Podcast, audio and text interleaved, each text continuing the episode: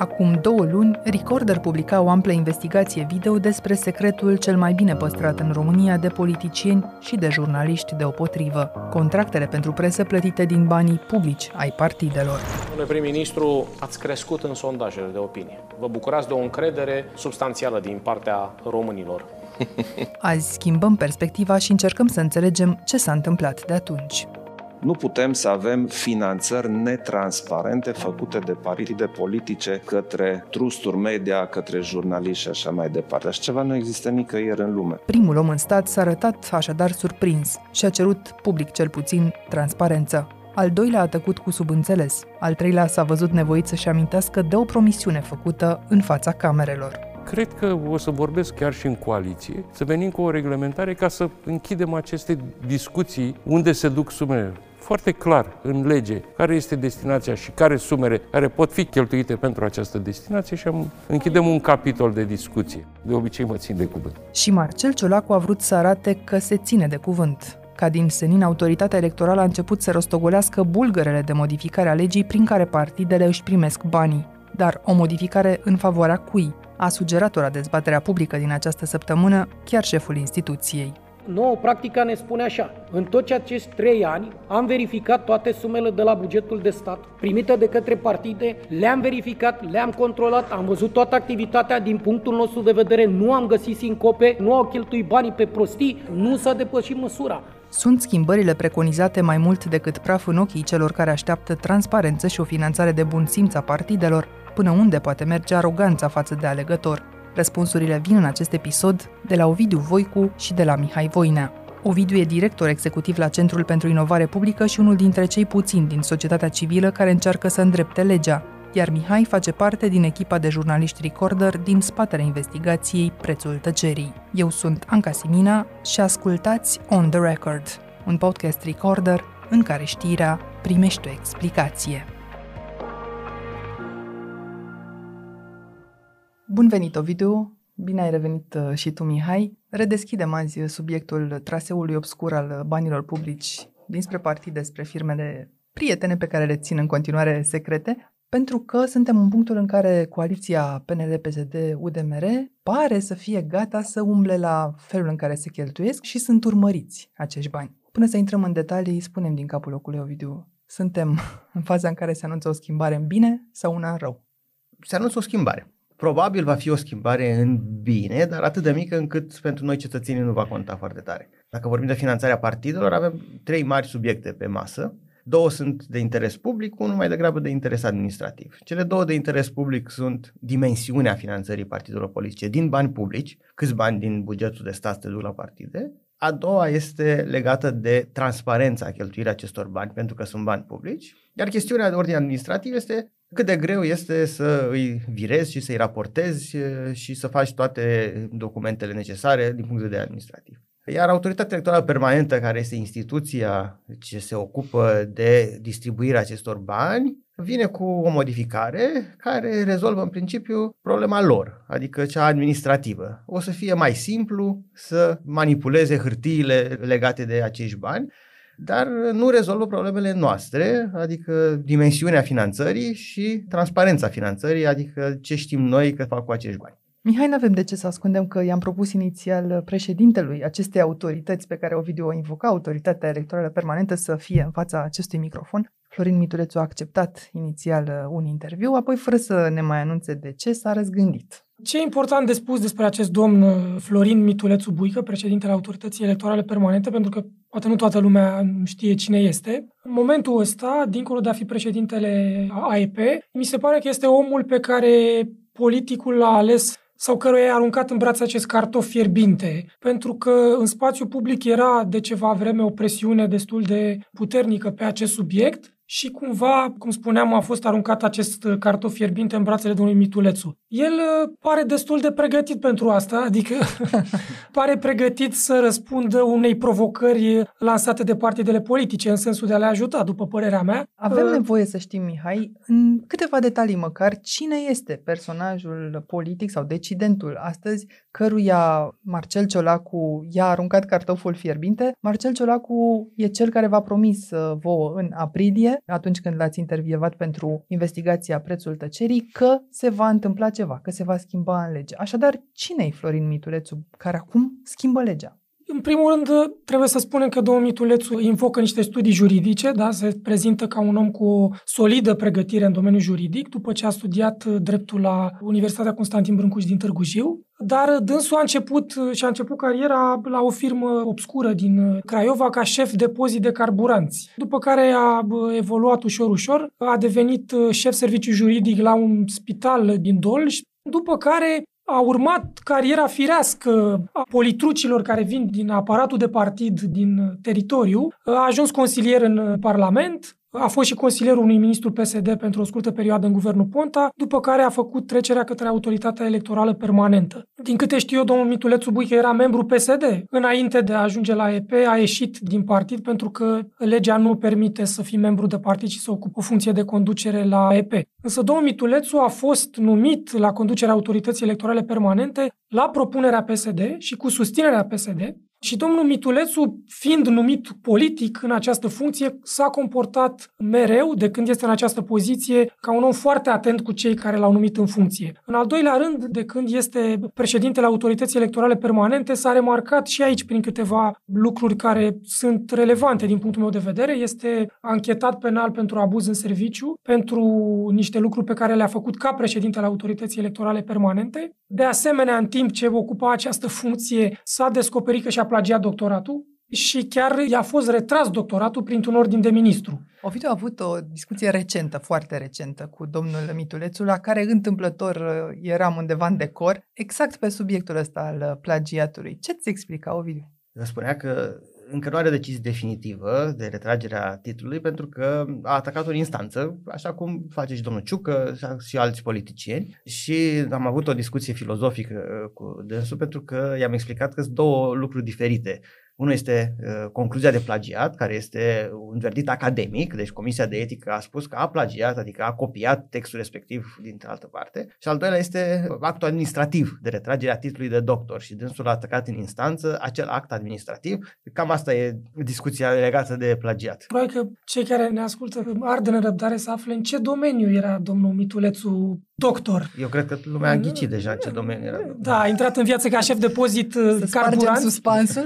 A ajuns doctor în, în securitate națională, da? Este un lucru destul de relevant. Cred că trebuie spus, mai ales pentru ascultătorii noștri, un lucru foarte important. Autoritatea electorală permanentă face mult mai mult decât să controleze finanțarea partidelor.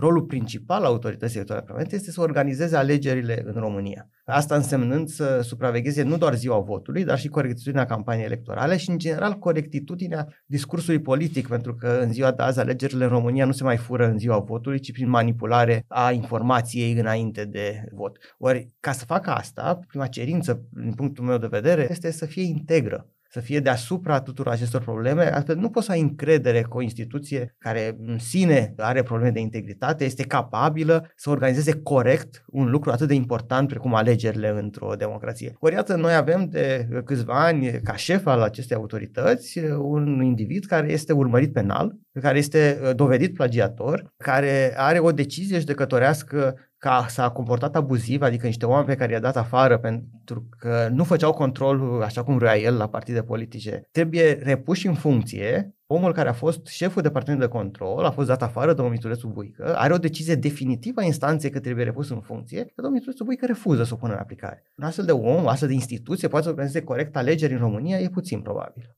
Din ce vedem până acum, putem să ne dăm seama de partea cui joacă autoritatea electorală permanentă în povestea asta, a societății sau a partidelor? sau a propriei ogrăzi? În mod evident, joacă de partea propriei ogrăzi, în sensul că își simplifică foarte mult uh, procedurile cu riscul de a nu mai face un control serios, mă rog, nu că l-ar fi făcut înainte, dar și pentru că s-au strecurat în lege câteva prevederi care pur și simplu dau niște privilegii angajaților autorității, iar aici ei sunt obișnuiți cu privilegiile. Ca o paranteză, de când este în funcție, domnul Mitulescu Buică, original din Craiova, deși stă în București, își acordă și diurnă zilnică de deplasare, ceea ce îi dublează practic salariul care e oricum la nivel de ministru. Apoi autoritatea, autoritatea permanentă, prin pasivitate, este de partea partidelor. Cerința societății, a publicului, a fost de mai multă transparență. Proiectul de lege pe care l-a propus Autoritatea Permanentă nu face nimic pentru transparență, nimic real, în a aduce informația de la partide către cetățeni și subliniez, vorbind de informația despre cum se cheltuie banii publici. Noi asta mhm. cerem. Nu cerem partidelor să ne dezvăluie lucruri din strategia lor politică sau alte chestiuni care țin de viața lor privată, ci cerem ca să fie cât se poate de transparență atunci când vine vorba de cum cheltuie banii din bugetul de stat. E interesant de spus că în momentul când a apărut știrea că autoritatea electorală vine cu această inițiativă, cred că am văzut undeva un titlu, era se pune un prag pentru partide că nu mai au voie să cheltuiască mai mult de 30%. Apar câteva modificări. Banii pe care partidele îi cheltuie de acum înainte cu promovarea se limitează la un procent de 30%. Pentru presă și propagandă, lucru care este, a fost cel mai discutat în ultima vreme și părea, la prima vedere, părea un lucru pozitiv. Chiar cred că cineva mi-a trimis un mesaj și a spus bravo, uite ce lucru extraordinar, ați reușit, voi presa a spus presiune și iată cum se mișcă lucrurile. Deci mulți oameni poate chiar au căzut în această capcană, însă dacă stăm și analizăm uh, ce propune exact uh, autoritatea electorală permanentă prin aceste modificări, vom vedea că nu se schimbă mare lucru. Sumele vor putea fi destul de consistente, da, e 30% din ceva foarte mare, deci uh, mai degrabă mi se pare că suntem păcăliți cu această inițiativă. Hai să le luăm pe rând. Problema ridicată de Recorder, de exemplu, și anterior uh, de Europa Liberă, cea a contractelor netransparente, cu presa și propaganda, să o spunem direct, nemarcate ca atare în afara campaniei electorale, își găsește o minimă rezolvare? Da, o minimă, minimă rezolvare, dar insuficient pentru public. În sensul că autoritatea electorală propune următorul mecanism. Partidele politice vor raporta ceva mai clar, mai detaliat către autoritatea electorală permanentă, care devine un fel de gatekeeper, stăpân al informațiilor. Dacă vrea, dă mai departe aceste informații. Mai mult, în proiectul de lege era strecurată o prevedere prin care autoritatea electorală permanentă ca instituție primea un fel de superimunitate față de legea privind accesul la informații de interes public. Adică autoritatea electorală, spre deosebire de toate celelalte instituții publice, căpăta dreptul de a decide ce informații din cele pe care le gestionează sunt de interes public sau nu. Deci, altă legea 544 privind accesul la informații de interes public spune că toate informațiile sunt de interes public. Și apoi autoritatea putea decide ceea ce în peisajul politic cu un urmărit penal la conducerea autorității înseamnă de fapt un șantaj, nu? Dacă un partid de opoziție nu se comportă bine, acela va ajunge să fie în atenția publică, nu partidul care l-a trimis pe domnul Mitulățu Buică acolo în fruntea instituției. Să spunem în clar că marți s-a consumat uh, probabil singurul moment în care societatea civilă va fi chemată să spună măcar ce gândește, și anume dezbaterea publică, după ce acum două săptămâni a fost lansat acest uh, proiect de modificare. Ai fost acolo, Ovidiu, astea sunt uh, impresiile pe care ni le povestești la cald. Rămâne această problemă. Zeci de milioane de euro au plecat de la partide către presă, spui așa, partidele le vor trimite la autoritate, autoritatea va vedea ce face cu ele dacă îi răspunde sau nu și nouă, dar de ce să nu o facă chiar partidele? Răspunsul autorității electorale permanente, un nou răspuns, a fost că e complicat. Știți, la fel vorbim despre un partid mic. E complicat pentru partidele mici să pună datele alea pe internet, poate nu au nici pagină de internet. Web costă câteva, 9, cel puțin 9 dolari numai să o înregistrezi. Nu trebuie să-i punem partidele mici să facă cheltuieli să-și publice pe paginile de internet. Să nu îngreunăm că oamenii ăștia n-au să-și țină un sediu, dar să-și țină o pagină de web. Bă, că acum e că e stupid în anul 2022 să-ți închipi că e greu să faci o pagină de internet, 3 clicuri o faci gratuit, dar noi vorbim de partidele mari partidele care primesc 10 de milioane de euro, cât de complicat poate să fie pentru ele să pună pe site un Excel cu plățile făcute, un lucru pe care, subliniez, poate să-l facă orice primărie de comună din țara asta. Pentru că așa spune legea pentru instituții publice. Pentru orice contracte peste 5.000 de euro, ei trebuie să pună un centralizator care e un document în Excel pe site, lunar, cu ce plăți au făcut. Chestia asta, chestie de o oră pentru contabilul instituției, nu poate un partid care primește câteva zeci de milioane de euro să aibă un om care face asta lunar. Argumentul lor că e greu, cade de la început. Argumentul a sunat chiar așa. Vrem să transparentizăm, dar să nu punem pe partide presiuni, presiuni, presiuni. Și o spune chiar directorul Departamentului de Control din AEP. La Departamentul de Control din AEP ar trebui să notăm faptul că ei înșiși refuză să fie transparenți, în sensul că fac, conform legii, niște controle anuale. Controle anuale la partidele politice care rezultă cu un raport de control acest raport de control are o formă prescurtată care nu spune nimic, pe care o publică și raportul complet pe care ei nu-l publică niciodată, pretextând, domnule, zeci de bibliorafturi cu date personale și așa mai departe. Nu încape pe internet. Nu încape pe internet, da. Într-adevăr, au o mică problemă ia obligația înainte să le publice să anonimizeze datele cu caracter personal a căror publicitate nu se justifică. Pentru că, mă rog, într-un raport de control ai CNP-uri, domiciliul unor oameni, asta ar trebui șterse. Dar dacă ei și-ar construi de la început sistemul de management al documentelor astfel încât să uh, le anonimizeze pe măsură ce le arhivează, le-ar fi foarte simplu la sfârșit să publice raportul respectiv. E o lene din punctul meu de vedere, pe lângă faptul că nu doresc să ajungă aceste informații publice. Noi chiar am testat anul acesta, am cerut un raport de control complet cred că de la UDMR l-am cerut, așa că am zis că să alegem unul uh, mai mic. Și au refuzat. Le-am revenit cu o cerere de chemare în judecată, am câștigat uh, procesul în mod evident la prima înfățișare pentru că argumentele lor erau stupide, dar au făcut și recurs în ultima zi în care puteau să facă recurs, deci mai vorbim peste șase luni despre cum vom câștiga și recursul și atunci să vedem cele 13 bibliorasturi puse totuși pe internet dacă domnul Mitulețu Puică va respecta această decizie a instanței, că e altă discuție. Spuneai, Mihai, mai devreme de limita aceasta asta de 30% pentru cheltuieli lunare cu publicitatea electorală. E de spus aici că se dă în sfârșit o definiție publicității electorale și celei din uh, interiorul campaniei și celei din afara campaniei și ăsta este un lucru bun și va fi considerată publicitate electorală cam orice articol, material de presă, clip, uh, video, audio care include mesaje de promovare pentru un partid uh, sau pentru un politician și că acest tip de materiale va trebui să fie marcat ca publicitate politică. Numai că autoritatea electorală permanentă uitase să prevadă taman aici vreo sancțiune cât de mică pentru partidele care nu vor marca nimic, cum n-au făcut-o nici până acum. Da, e o scăpare. Luați-ne și pe noi de bună credință, credeți-ne că n-am făcut nimic intenționat. Te surprinde lucrul ăsta? Nu mă surprinde. Modul ăsta de lucru e, l-am întâlnit frecvent.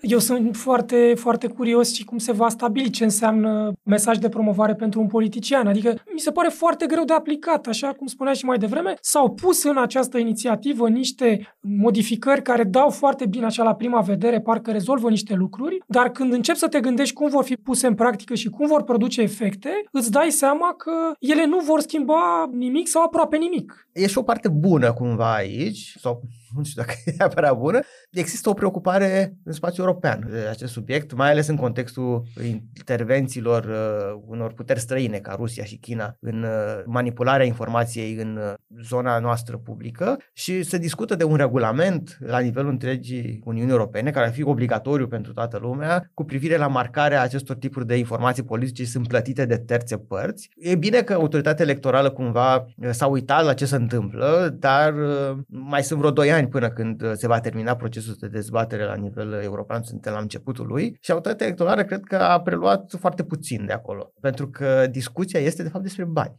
Uh-huh. Comisia Europeană care inițiază acest proces spune că noi de fapt trebuie să ajungem la sursa finanțării. Noi trebuie să aflăm relația comercială dintre cumpărătorii de informație politică, în cazul nostru sunt partidele politice, și instituțiile mass media. Și să lăsăm apoi publicul sau mass media însăși sau organele de anchetă, dacă e cazul, să decidă dacă acele relații comerciale au în spate și niște lucruri care ar putea să fie imorale sau ilegale. Dar ca să aflăm asta, trebuie să vedem bani. Faptul că ar putea să apară marcajul de publicitate politică pe un material ce este pe un site, nu la televiziune, că la televiziune nu e voie să cumperi publicitate politică în afara campaniei electorale conform altei legi, legii audiovizualului. Deci faptul că ar putea să apară astfel de marcaj nu ne spune mare lucru. Dar dacă vedem în același timp că niște bani au plecat de la partid și au ajuns într-o anume sumă la firma care are menține acel site, deja lucrurile sunt de uh, cu totul uh, altă putere, dar această a doua parte, conform proiectului de lege de la AEP, noi nu-l aflăm. Să ne gândim la situația în care un partid, cum noi am și arătat pe Recorder într-un material de follow-up la investigația video, să ne gândim la o situație în care un uh, partid politic plătește către site-ul unei televiziuni de știri, să zicem, 100.000 de euro, se face un contract și în schimbul acelor bani, site-ul respectiv uh, livrează partidului, să zicem, 30 uh, de știri, da? pe care să zicem că le marchează. Până acum n-au fost marcate. Să zicem că le marchează, dar ele sunt ascunse undeva în site, da? Dacă intrăm pe site-ul unei televiziuni, sunt știri care nu au nicio citire, adică nu dă nimeni de ele dacă sunt bine ascunse. Le ascund acolo, le marchează, dar de fapt, în realitate, partidul n-a plătit 100.000 de euro pentru ceva ce nu are niciun efect. putem să avem o suspiciune rezonabilă că acei 100.000 de euro au fost plătiți pentru presă favorabilă sau pentru expunere la televiziune, da? nu pe site-ul televiziunii. Deci se pot găsi sau pot continua, de fapt, aceleași artificii care s-au folosit și până acum, chiar și folosindu-se aceste marcaje electorale. Fac o paralelă forțată puțin, o fac absolut intenționat, ca atunci când ai de-a face cu o licitație la suprapreț. Dacă totuși ești stat, ai niște bani și faci o licitație la un preț exorbitant și ai un singur ofertant și un singur câștigător, e absolut în regulă că ai dat banii doar pentru că spune în lege că poți să dai și ăluia, dar mă întorc o video. Domnul Mitulețu Buică spune clar în proiectul de lege pe care l-a creionat că nu există semnul legal care poate fi pus între un partid și o autoritate contractantă, adică o autoritate care face licitații, nu care cumva să înțelegeți că vreodată veți putea să cereți detalii partidelor oameni buni despre cui dau banii, despre câte oferte au avut, detaliile din contract. Să nu cumva să cerem vreodată partidelor să justifice de ce au ales o anumită televiziune sau, mă rog, o anumită agenție de publicitate, care are ori plătesc direct către uh, mass media, îi plătesc de obicei către agenții de publicitate. Bun, lăsăm partidul să decidă oportunitatea, adică ăsta e cel mai bun consultant, pe ăsta îl alegem, chiar dacă e mai scump. Noi vrem să știm cât i-ai plătit, treaba ta cum i-ai ales. Asta te întrebăm. Ai plătit din bani publici? Spune cât i-ai plătit și după aia decidem ce facem cu informația. Și oricum, mie mi se pare că nu putem să punem partidele pe aceeași uh, treaptă cu o simplă asociație care poate la un moment dat primește niște bani de la stat, dar e vorba de o sumă mică, da? Trebuie să ne adaptăm realității. Partidele, ok, nu sunt niște instituții în sensul clasic, așa cum sunt uh, ministerele, primăriile, toate celelalte care sunt autorități contractante și sunt supuse legii achizițiilor publice, dar vorbim de niște organizații care primesc de la bugetul de stat niște sume foarte mari. Mm. Și atunci noi trebuie să ne adaptăm acestei situații și să găsim o modalitate de a transparentiza. Nu putem să spunem, domnule, nu sunt autorități contractate, gata, îi lăsăm în pace. Și cred că o situație similară este și cu Biserica Ortodoxă Română. Și ei se prevalează de acest lucru, spunând, domnule, noi suntem un fel de organizație, așa, nu avem uh, obligația să facem uh, publică destinația sumelor, dar iarăși vorbim despre o entitate care primește niște sume uriașe de la bugetul de stat. În aceste situații speciale, cum sunt partidele, cum uh, este BOR, trebuie să ne adaptăm și să găsim noi ce cetățenii avem dreptul să cerem transparentizarea acestor sume foarte mari de bani. Sunt trei tipuri de organizații în România care primesc sume foarte mari ca subvenții de la buget și care încă refuză să le facă publice, partidele politice, bisericile, cultele în general și organizația minorităților naționale. Toate trei cu evidente legături cu politica. Mai interesant e că toate trei tipurile de organizații în ultimii ani au pierdut procese în instanță definitive prin care sunt obligate să publice aceste informații și toate trei încearcă să-și modifice legile, astfel încât să fie apărate.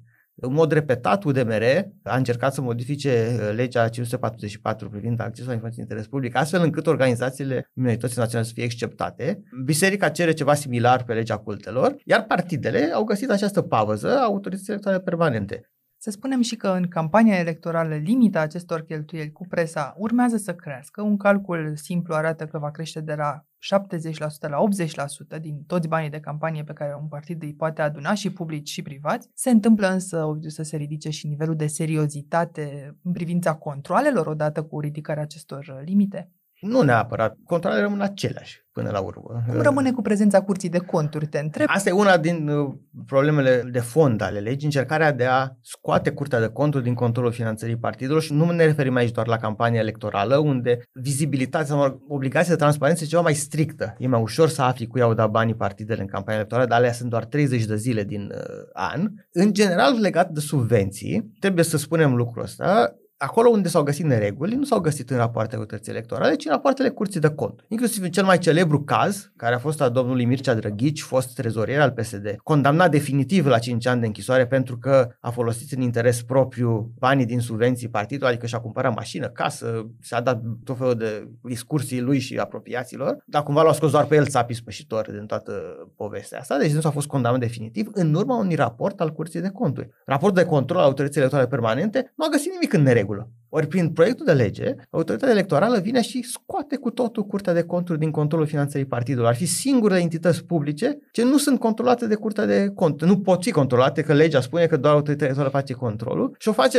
pentru artificiu de limbaj. Până acum în lege se spunea că partidele primesc subvenții și Curtea de Conturi controlează subvențiile de la bugetul public și autoritatea spune că nu mai primesc partide subvenții, primesc sume de bani de la bugetul de stat. Totuși, în dezbaterea publică, președintele Mitulețu a promis Da. Curtea de Conturi va rămâne. Va rămâne Curtea de Conturi fără nicio problemă. A fost o dezbatere, am înțeles-o, e în regulă. Nu vreau să pară cum că ne Ai așa senzația că poți să ai încredere în această promisiune?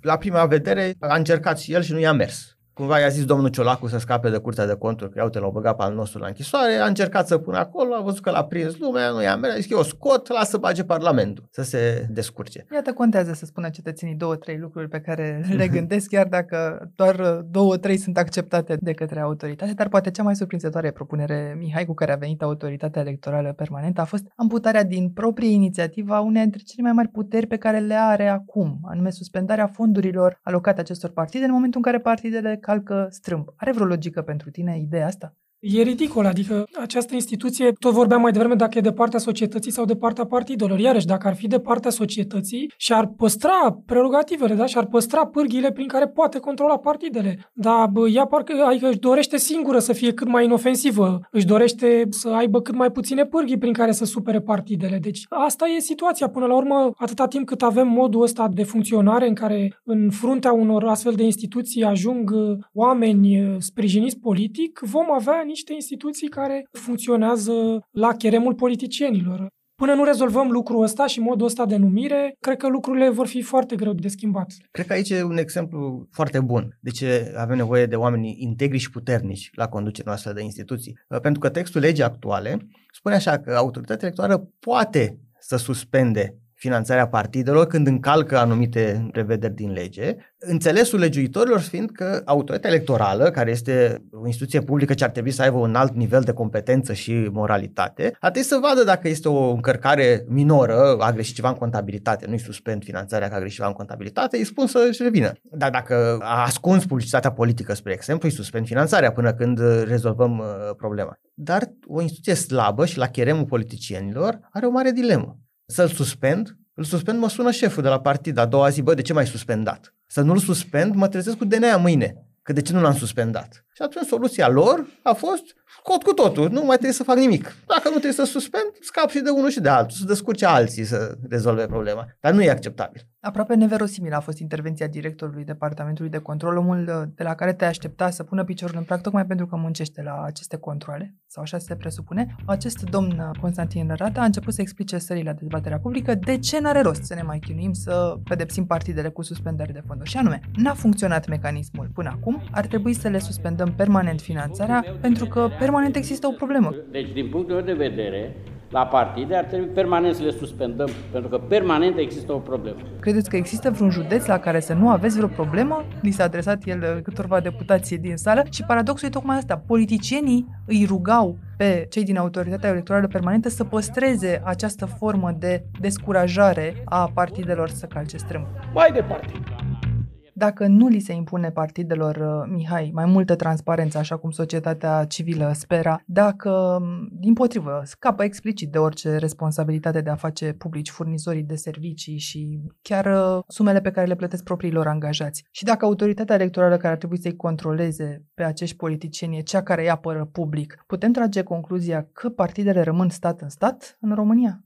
Partidele rămân stat în stat, dar eu nu înțeleg până unde cred acești oameni că pot întinde coarda în ceea ce privește decredibilizarea instituțiilor statului. În tot ce am discutat, n-am făcut decât să le transmitem oamenilor că această instituție foarte importantă, Autoritatea Electorală Permanentă, este o instituție care nu prezintă încredere. Și asta, în acest moment, este una dintre cele mai mari probleme din societatea românească. Faptul că tot mai mulți oameni și-au pierdut încrederea în instituțiile statului. Noi, ca jurnaliști, simțim asta într-un mod foarte, foarte direct. E-mailul nostru, e-mailul redacției este plin de probleme pe care oamenii ar trebui să le adreseze, în primul rând, instituțiilor statului. Da? Sunt oameni care spun sunt amenințat cu moartea și noi le spunem, domnule, în primul rând, adresați-vă poliției, abia după aceea putem încerca și noi să facem ceva ca jurnaliști. Și oamenii spun, nu am încredere. Deci este un nivel îngrijorător al lipsei de încredere în instituțiile statului. Și prin astfel de situații, prin astfel de inițiative prin care mie mi se pare că suntem prostiți în față și cetățenii înțeleg lucrul ăsta, politicienii nu fac decât să decredibilizeze și mai mult instituțiile statului. Și dacă ei nu conștientizează această problemă și bă, efectele care pot fi generate, se poate ajunge la proteste de stradă, se poate ajunge la ascensiunea și mai mare a unor partide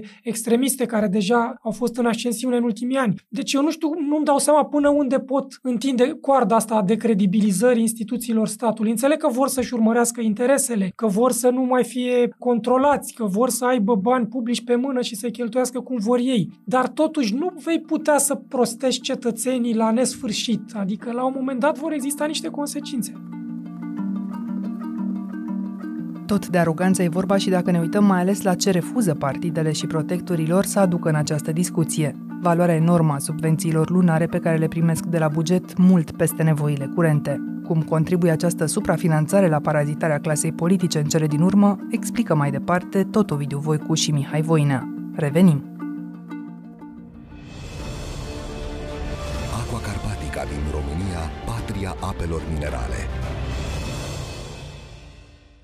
Mihai, după luni bune în care tu împreună cu Cristian Delcea și cu Victor Ilie ați documentat acest subiect, scurgerea banilor dinspre partide spre televiziuni, de unde ai sperat tu, ca cetățean, ca jurnalist, că va începe o discuție serioasă pe acest subiect în perspectiva anului fierbinte 2024? am îndrăznit să sper că va veni de la partidele politice, da? de la domnul Ciolacu, am îndrăznit să sper că își va ține acea promisiune pe care ne-a făcut-o și că va merge în coaliție și coaliția își va asuma aceste modificări. Cred că de la ei trebuia să vină în primul rând. Acum lor le va fi foarte ușor să spună, domnule, a venit autoritatea electorală cu o inițiativă, să-i lăsăm pe ei să decidă. Da, vor veni cu niște amendamente ulterior și dacă cineva va acuza, păi stați că nu este inițiativa noastră, este autoritatea electorală permanentă și oamenii, cetățenii nu mai stau să urmărească fiecare amendament care s-a depus. Deci, după părerea mea, această inițiativă a autorității electorale permanente de a modifica legea este un fel de praf în ochii cetățenilor care așteptau ca această problemă să fie rezolvată. Ce să rezolve, în primul rând, această lege? După părerea mea, erau două chestiuni importante. Transparentizarea, da, cheltuirii acestor bani și nivelul subvențiilor. Adică ne putem uita pe cifre. Partidele nu reușesc să cheltuiască acești bani. În anul 2021, cred că au cheltuit mai puțin de jumătate, sub 50% din subvențiile pe care le-au încasat de la stat. Deci asta era o discuție foarte importantă. Și acum adaug explicit în propunerea legislativă ca ce nu cheltuiesc să nu trebuiască să dea statului așa cum fac instituțiile publice. Dar Ovidiu stătea în pixul președintelui Mitulețu Buică să propună și asta, limitarea imenselor uh, sume pe care partidele le primesc acum de la bugetul de stat? Da, stătea. Suma alocată între 0,104 din produsul intern brut e, din punctul nostru de vedere, este o decizie politică. Noi nu am vrut să intrăm pe această decizie politică, nu vom intra pe această problemă. În mod normal, chiar dacă autoritatea electorală permanentă este o instituție cu rol tehnic și nu neapărat politic, nu ar trebui să limităm rolul autorității electorale permanente și, în general, nicăieri în democrațiile stabile, astfel de arbitrii ai pieței electorale, să spunem, nu se limitează la chestiuni tehnice, ci privesc și sănătatea democrației. Ori acest subiect, legat de nivelul finanțării partidelor, ține de sănătatea democrației. Partidele deja nu reușesc acum să cheltuie uh, toți banii pe care îi primesc, deși sume foarte mari, este o problemă. O altă problemă este cea a dezechilibrului. În timpul dezbaterii, domnul Mitulețu Buic a găsit această explicație extraordinară că partidele sunt chipzuite, ele economisesc banii ca să-i folosească în campania electorală.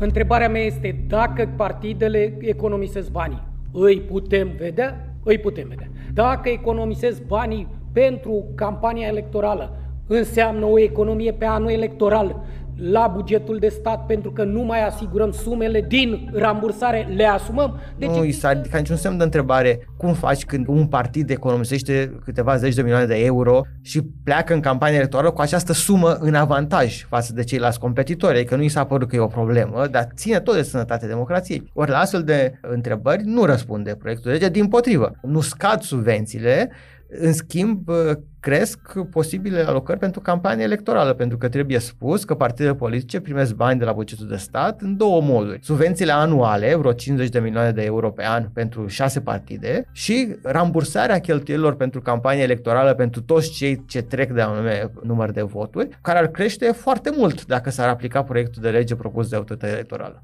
în raționamentul acesta absolut surprinzător pe care domnul președinte l-a expus acolo și anume dând mai mult partidelor economisim într-o bună zi mai mult, colegul nostru de la Europa Liberă, Cristian Andrei, l-a întrebat cum, de vreme ce cifrele arată clar că în 2016 sumele cheltuite în campanie sunt de patru ori mai mici decât cele cheltuite în 2020, între timp crescuseră substanțial uh, subvențiile.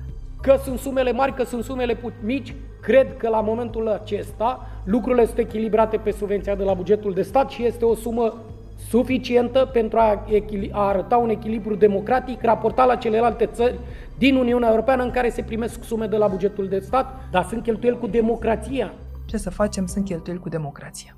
Da, de adevărat că sunt cheltuieli cu democrația, nu spune nimeni că în sine cheltuielile cu democrația ar trebui tăiate, doar că ele ar trebui echilibrate, astfel încât democrația însăși să nu fie pervertită de felul cum se distribuie banii. Din nou, avem o uriașă problemă legată odată de echitate, faptul că câțiva competitori primesc foarte mulți bani, deci pleacă cu un avantaj foarte mare, rămâne în vigoare ceea ce putem numi un fel de oligopol oligarhizarea politicii. Cei care sunt deja acolo în Parlament și primesc toți acești bani au un avantaj competitiv uriaș și vor împiedica pe alții să intre vreodată și în felul ăsta ajungem la această clasă politică de paraziți. Dar mai este și un al doilea mecanism care pervertește democrația și care probabil că vă doare mult mai mult uh, și, mă rog, ne doare și pe noi, ce țin, dar vă doare foarte mult pe voi cei din presă. Pentru că foarte mulți din acești bani se duc către mass media. Și dacă ne uităm pe nișa de subiecte sociale și politice, partide politice probabil că sunt în acest moment cel mai mare cumpărător de publicitate. La alb, adică cu factură, sau la negru, prin uh, intermediari. Ceea ce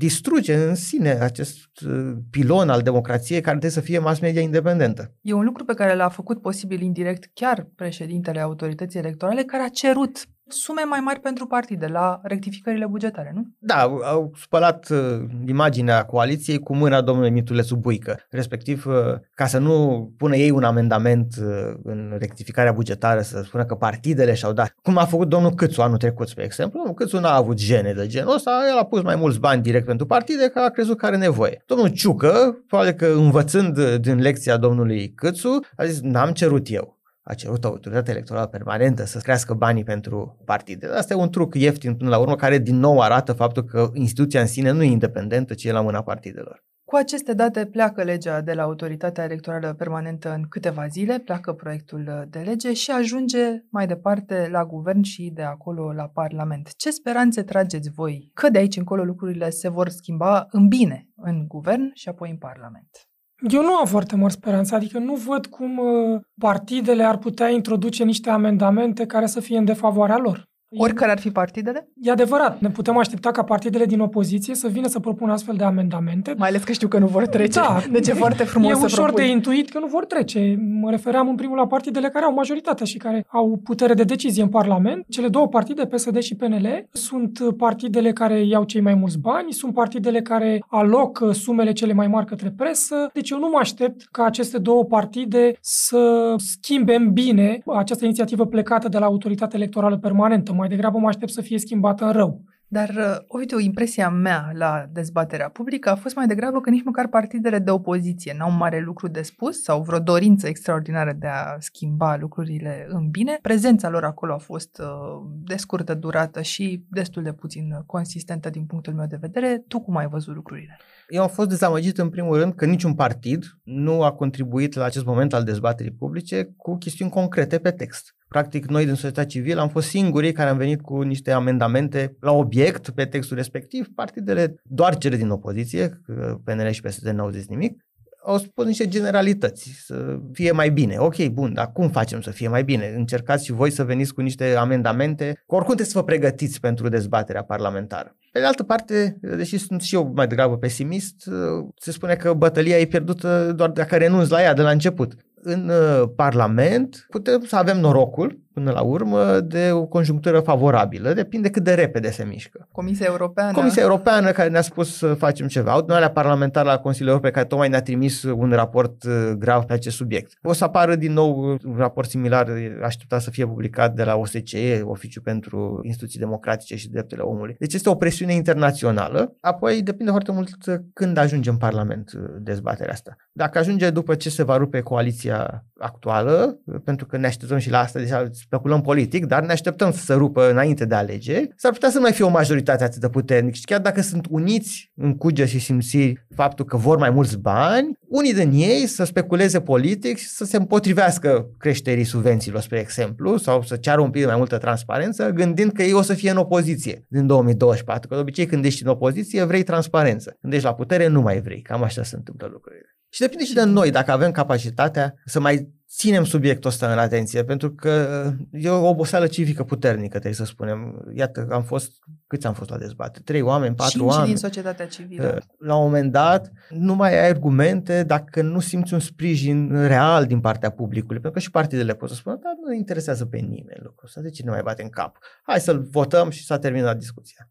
Haideți totuși să recapitulăm. Ce ar trebui, ce ar avea dreptul să știe alegătorii despre partidele pe care le finanțează consistent, dar nu vor ști probabil nici de acum înainte dacă lucrurile rămân așa cum se discută azi? Păi e foarte simplu. Să fie identic cu ceea ce se întâmplă la instituții publice și alți beneficiari de fonduri publice, adică în momentul în care ei primesc niște bani publici, să fie obligați să raporteze cu i-au dat mai departe. Lunar, ca toate instituțiile publice, să ne spună un centralizator cu ce plăți au făcut către terțe părți cine este terța parte, suma și baza contractului. De asemenea, specific pentru partidele politice, pentru că ne îngrijorează relația cu mass media, să publice tot cu o frecvență lunară preferabil, care sunt plățile care au plecat din bugetul partidelor, din bani publici, către organizații media, fie direct, fie prin intermediari, adică prin agenții de publicitate. Lucrul ăsta se poate face simplu, costul administrativ este extrem de scăzut și, de fapt, este esența transparenței, pentru că din momentul în care aceste informații devin publice, jurnaliști, societatea civilă, public,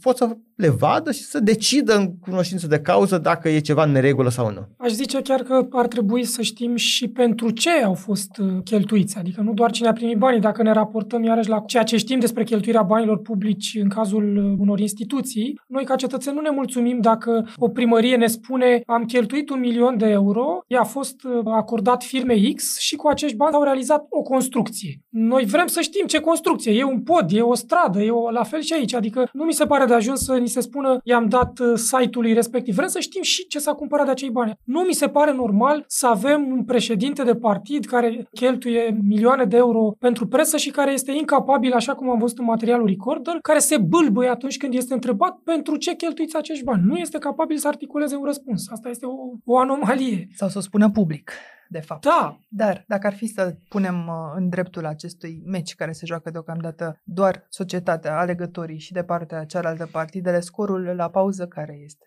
Zero pentru noi, mult pentru ei la acest moment. mult, nu știu, calculat în milioane de euro.